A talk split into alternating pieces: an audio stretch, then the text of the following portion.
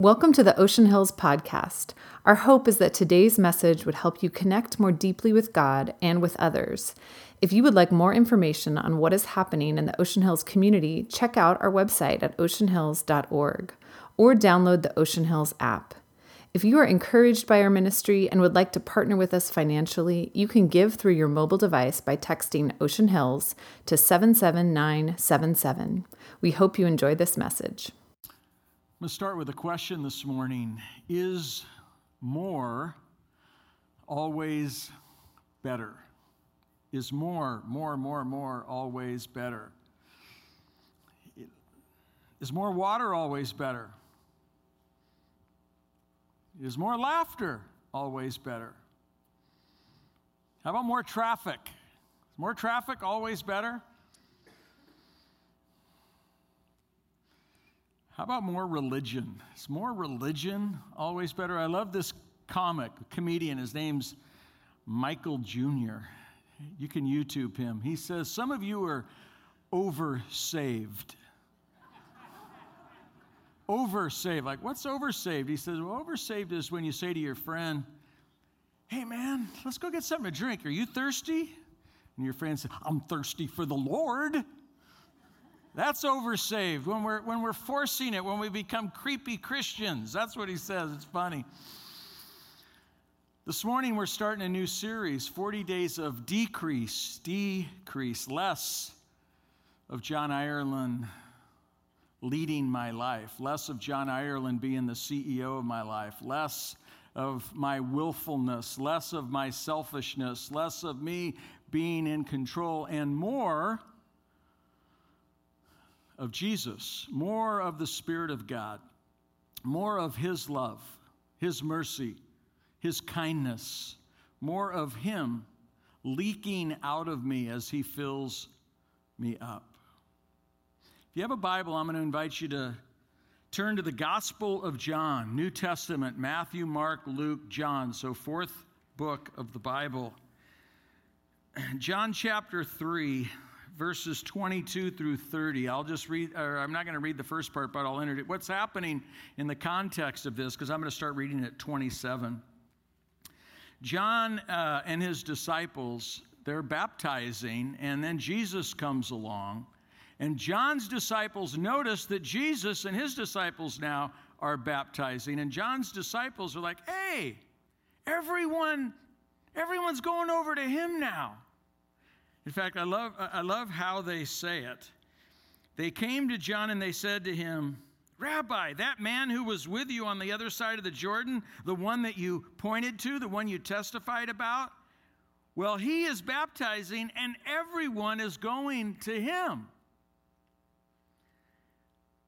This morning, we're going to focus on John's words, John's response to that. Listen to these words. John replied, no one can receive anything unless God gives it from heaven.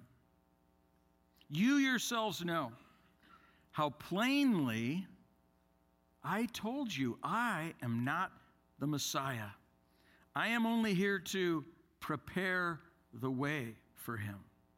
It's the bridegroom who marries the bride, and the bridegroom's friend is simply glad to stand with him and hear his vows. Therefore, I am filled with joy at his success. He must become greater and greater, and I must become less and less. John chapter 3, verse 30. That's the theme verse of this whole series. In other translations, it reads, He must increase and I must decrease. He must become greater and greater. I must become less and less. I want to reflect with you this morning. When Jesus increases in your life, and when you decrease, what happens? What difference does that make? When Jesus increases and you decrease, I want you to know that your life will feel different. And your life will look different. A shift will happen. Four shifts that will happen that I want to just share out of John's response. Verse 27 John replied, No one can receive anything unless God gives it from heaven. What does that mean? The first shift when Jesus increases and I decrease is less taking credit and more giving credit. Less taking credit. Do you take credit for the success in your life? For the good that's happening in your life? Or do you point to God? Listen to this word Psalm 115, verse 1. Not to us, O Lord, not to us, but to your name goes all the glory for your unfailing love and faithfulness. Do you believe that? Everything I have comes from God? Or are you more of the perspective, no, no, no, I earned it. I deserve it. I did that. That's me. That's not God, that's me. Deuteronomy 8, verses 17 and 18 maybe help, might help you shift your thinking. The wisdom of the Old Testament. You may say to yourself, My power and the strength of my hands have produced this wealth for me. You might say that. Verse 18, but remember the Lord your God, for it is He who gives you the ability it is He who gives you the ability to produce wealth. It is He who gives you the ability to have those relationships. It is He who gives you the ability to have those doors open. It is He who gives you the ability to keep your mouth shut. It's He who gives you the ability to listen well. It's He who gives you the ability. Do you believe that? John certainly did. No one can receive anything unless God gives it. I've shared this story before, but when I was a younger pastor, in my late 20s, I was the youth pastor at Montecito Covenant Church. And I got to preach one of my first sermons back in the early days of me being a pastor. And in those days, at the end of the service, you know, the pastor would, and some churches I think still do this, but walk out, the pastor would walk out. So I walk out before everybody else during the last song, and then you stand at the door and you shake people's hands when they walk out, and they say, Good job, Pastor. Nice sermon, Pastor. Hey, that was great, Pastor. Anybody ever have that experience? Yeah, okay, you've seen that. Right. So I'm out there and I'm shaking hands, and people are patting me on the back. And this little old lady, her name was Melva Wickman, loved Melva, probably in her mid mid 80s, late 80s at the time, and she came to me. And she could hear people were congratulating me and kind of patting me on the back. And she said, That, that was a wonderful message, John. And then she said this, but don't touch the glory. It's like, what? She's like, don't touch the glory. It's all His. It's all His. And whether you're in ministry or in business, it's just so easy to touch the glory, to want the glory, to get the credit. And what John models for us here is when Jesus increases, when he becomes greater and greater in your life, you take less credit and you give him more credit. So, my question to you is are you touching the glory? Are you taking credit for the good, for the success, for the blessing in your life? Second reflections, the second shift that happens when, when Jesus increases and I decrease. There's less Messiah complex and more purpose. Look at verse 28 less Messiah complex. You yourselves know, this is John the Baptist, you yourselves know how plainly I told you, I am not the Messiah.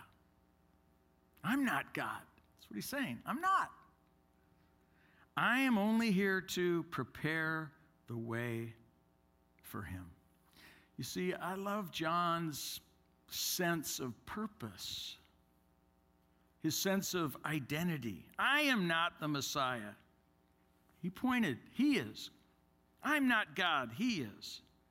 But I know my role, I know my purpose, and it's to point and prepare the way for Him.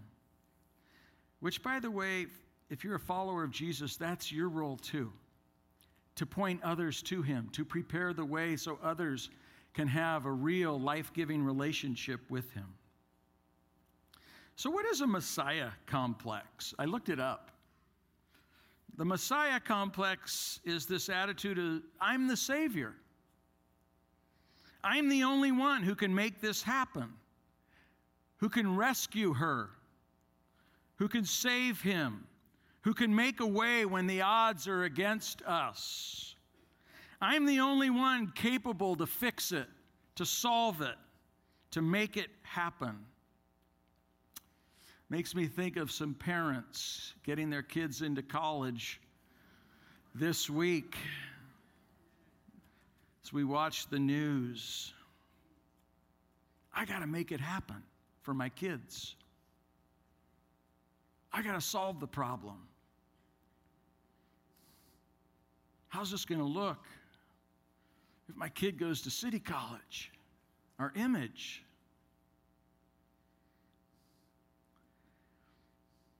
And if you're a follower of Jesus, where this intersects with you and with me is of course we work hard. Of course we do our best. Of course we pursue excellence. And we trust God. And so when the door closes, when, when we've done everything we can and, and the chips don't go our way, we don't cheat, we don't lie, we don't bribe, do we? Or do we?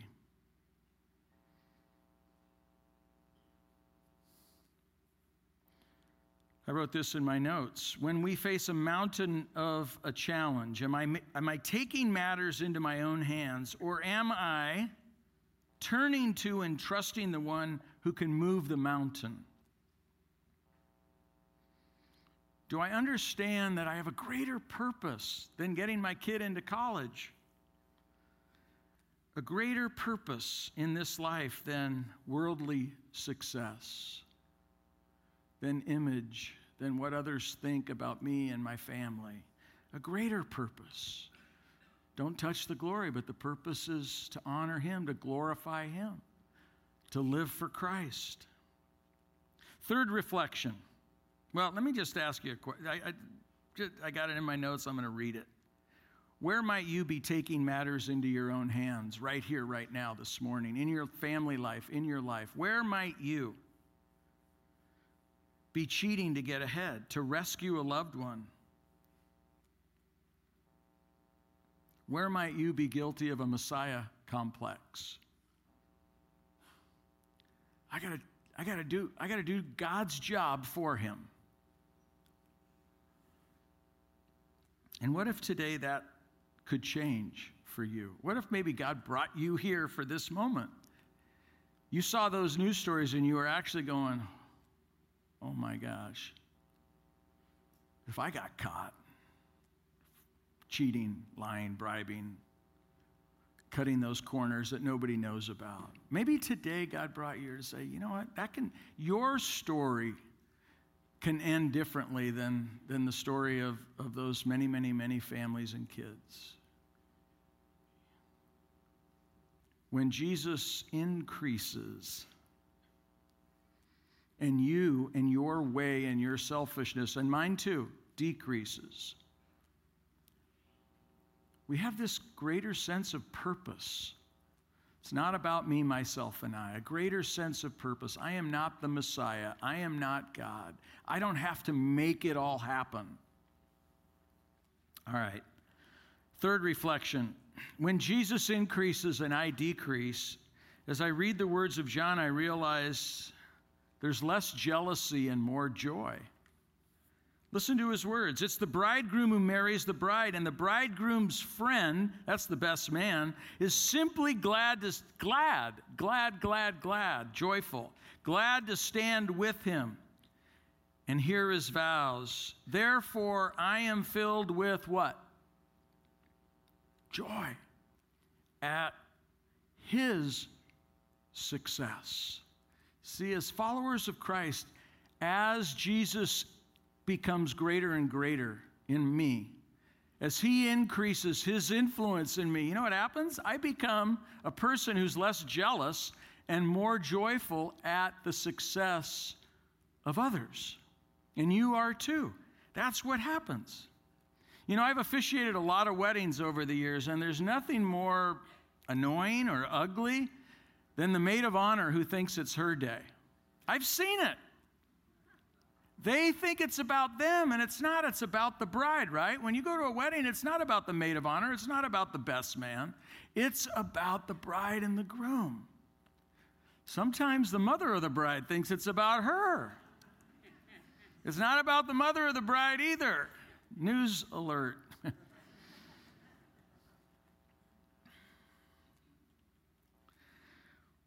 when Jesus increases, I decrease.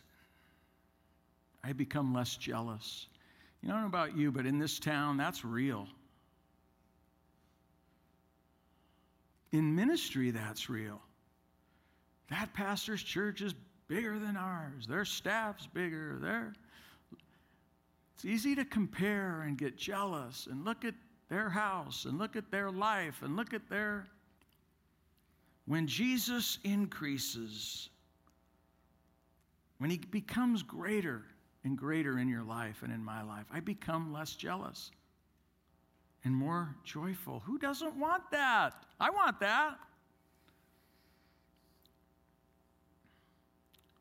So let me ask you a question. Why not today? There are some of you, maybe you're like, I, I, I'm not sure. I'm curious. I'm seeking. I'm trying to figure out this faith journey. Why not let Jesus today begin to increase his influence? His voice becomes the loudest in your life, not the world, the Word. The Word of God, not the world, becomes the loudest influence, the loudest voice in your life. Why not let Jesus become greater and greater and then watch your life change? More freedom. Freedom from what others think, freedom from trying to impress others, freedom from and freedom for freedom to serve, freedom to love. Less envy, less jealousy. Who doesn't want that? I want that. Jealousy just poisons us. Envy just, it's a poison to our spirit. It locks us up. We can't be good friends. We can't be loving family members when we're filled with envy and jealousy. And I love John the Baptist he was freed up, he knew his role. His heart was in such a healthy place. I love that line. I'm filled with joy at his success. People around him, yeah, no, no, no, they're all going to him. He's like, I am so happy for him. Don't you want to get there? That you could be happy for your friends and your enemies' success? That's freedom. Fourth reflection when Jesus becomes greater and greater, when he increases his influence in my life and I become less, my willfulness, my selfishness becomes less. My agenda becomes less. His agenda becomes more. What happens? There's less worry and more wisdom, more perspective, less worry. Notice if you read John chapter 3 in these verses, in verse 24, there's this caveat. It says, This was before John was put in prison. It's interesting that he mentions that, the author of John's gospel, speaking about John the Baptist. He says, This was before John was put in prison. So then you, you think, well, wait, what happened to John? And you, you, flip over to Matthew chapter 11, and John is now in prison. And you begin to kind of look under the hood in John's life, and you discover a man who, who now is beginning to wonder and worry is Jesus really the Messiah? Because the things I'm hearing, he, he's not overthrowing the Roman government. He's not powerful like I believed he was and the Messiah is going to be. And here's the line Jesus' actions were not meeting John's expectations. And that created fear, that created worry, that created some stress. What the heck am I doing in prison? If he was really the Messiah, uh, I shouldn't be in here. He should be rescuing me. And I just wonder if that's not true of you and me, that we stress out more when God doesn't meet our expectations. I wonder if Jesus' actions or lack of action in your life, right here, right now, is not meeting your expectations. You're, you're facing something in your life and you're like, God isn't coming through. Somebody in this room today is disappointed with God. He, he's not answering your prayers. The more you pray, your, your, your health has gotten worse. The relationship didn't get better, it got worse. And you're like, wait a minute. And here, what John the Baptist is saying is wait a minute, time out. Is Jesus the one? And when Jesus increases in your life and in my life, there's less worry. There's more wisdom. What do I mean by wisdom? It's more an ability to surrender that, that God is in charge. God is up to something, even though I might not see it. Some of you are part of the emotionally healthy spirituality. We have a little devotion. Uh, those our staff's going through it right now. But I read this story and I thought I'd read it for you because it was a, it, it's a great illustration of what we're talking about here. That when we when, when we look at life from our perspective versus from maybe God's perspective, there's a bigger story going on. There's an old story about a wise man living on one of China's vast frontiers. One day, for no apparent reason, a young man's horse ran away and was taken by nomads across the border. Everyone tried to offer consolation for the man's bad fortune. But his father, a wise man, said, What makes you so sure this is not a blessing? Months later, his horse returned bringing with her a magnificent stallion. This time, everyone was full of congratulations for the son's good fortune. But now the wise father said, What makes you so sure this isn't a disaster? Their household was made richer by this fine horse the son loved to ride. But one day, the son fell off his horse and broke his hip. Once again, everyone offered their consolation for his bad luck. But the wise father said, What makes you so sure this is not a blessing? A year later, nomads invaded, and every able bodied man was required to take up his bow and go into battle.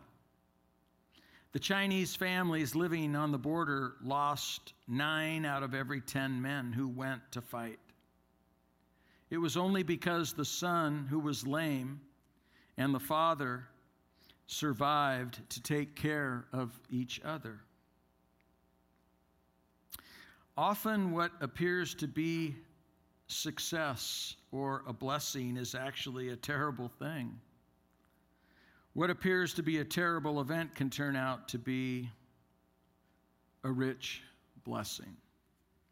Have you ever experienced a terrible circumstance that actually turned out to be a rich blessing.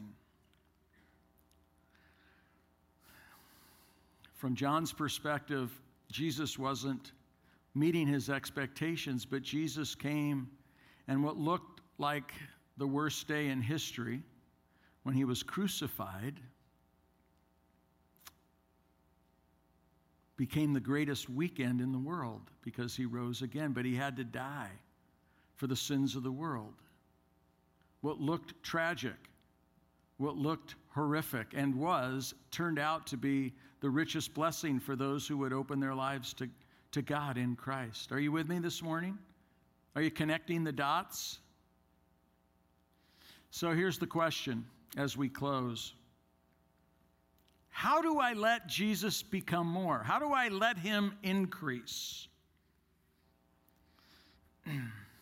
we were talking about this in a couple meetings this week, and I, I loved some of the reflections, not by becoming more religious. Some of you are thinking, I got to become more religious. No.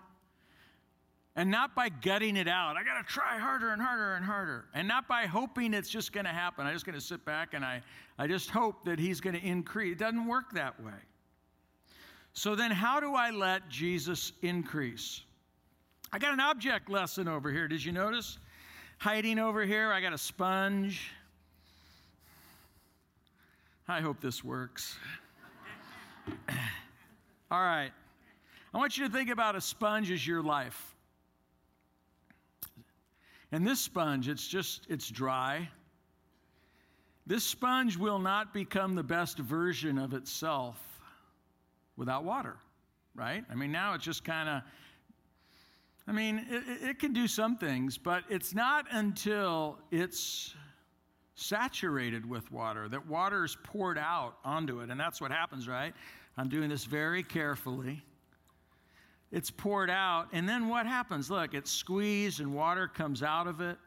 And all of a sudden, this sponge becomes the best version of itself. Well, how do we allow the fountain of life. You know, Scripture says that, Psalm 36, verse 9, You, O God, you are the fountain, He's the fountain of life. He's pouring Himself out into your life. Jesus said, I'm the living water. There are springs, a spiritual metaphor that are being poured out onto you, His love every day. He wants to pour it onto you. And I want you to think of of your life as a sponge? How do you let it get saturated by water, by His love? You have to sit under the spigot, you got to turn the faucet on.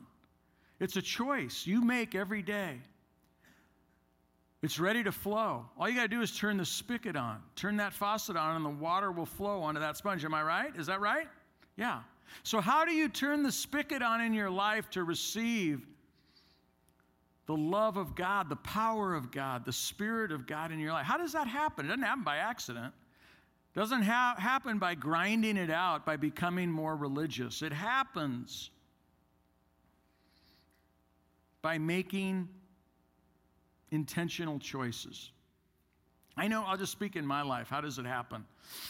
It happens when I slow down and stop and pray connecting with God, not with a big agenda, but to connect. I don't, I don't turn the radio on in my car. I pray in my car a lot throughout the day. I love uh, our friend Simon, who's in my uh, Thursday class. He, he actually has on his phone a Muslim app, and it's the call to prayer five times a day. And it's just this reminder that comes up, and he stops and he prays to Jesus. But it's this reminder to slow down, to stop, because a lot of us, we have our quiet time at 6 a.m., and by 2 in the afternoon, man, God seems so far away because of what's happening in our life. So, slowing down, stopping throughout the day. What are the triggers, the reminders that would call you to connect with God? That's opening your life. The spigot's flowing. You got to put yourself under there to receive His love. I also sit under the, the, the, teaching of God's Word. I listen to sermons, I read the Bible, I let the Word of God shape my mind, my voice, or my, my, my life, the way I live, and you do too. That, that's how He saturates us with His love. He speaks to us through His Word. What about confession? Somebody in a men's group this week said that. It's through confession that I allow myself to just empty myself of me and then receive His forgiveness and His love. That's part of how we do that daily confessing, not as religious activity, but as a spiritual practice that's life giving, that allows you, think of it as your life as a sponge and allowing the, the love and forgiveness of God to be poured out onto you. And then maybe one last one is just, I call it daily surrender, living a fully surrendered life. You know, you have to die a lot of little deaths to follow Jesus. You have to die a lot of little deaths, which means surrendering. Uh, Galatians 2 I have been crucified with Christ. That means a little death, more than once a day. I have been crucified with Christ. I no longer live, decrease, Paul's saying, but Christ lives in me. That's increase. So I say no. The surrender is I'm going to say no to my selfish story so I can say yes to a bigger story. The story God wants to write in my life. A story that's love everyone always. A story of discipling and mentoring others. A story of serving and living not for myself, but beyond myself. Are you with me this morning? Don't you want that life?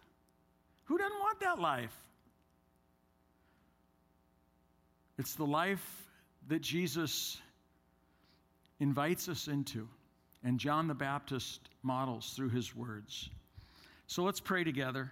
I'm going to invite the band to come up.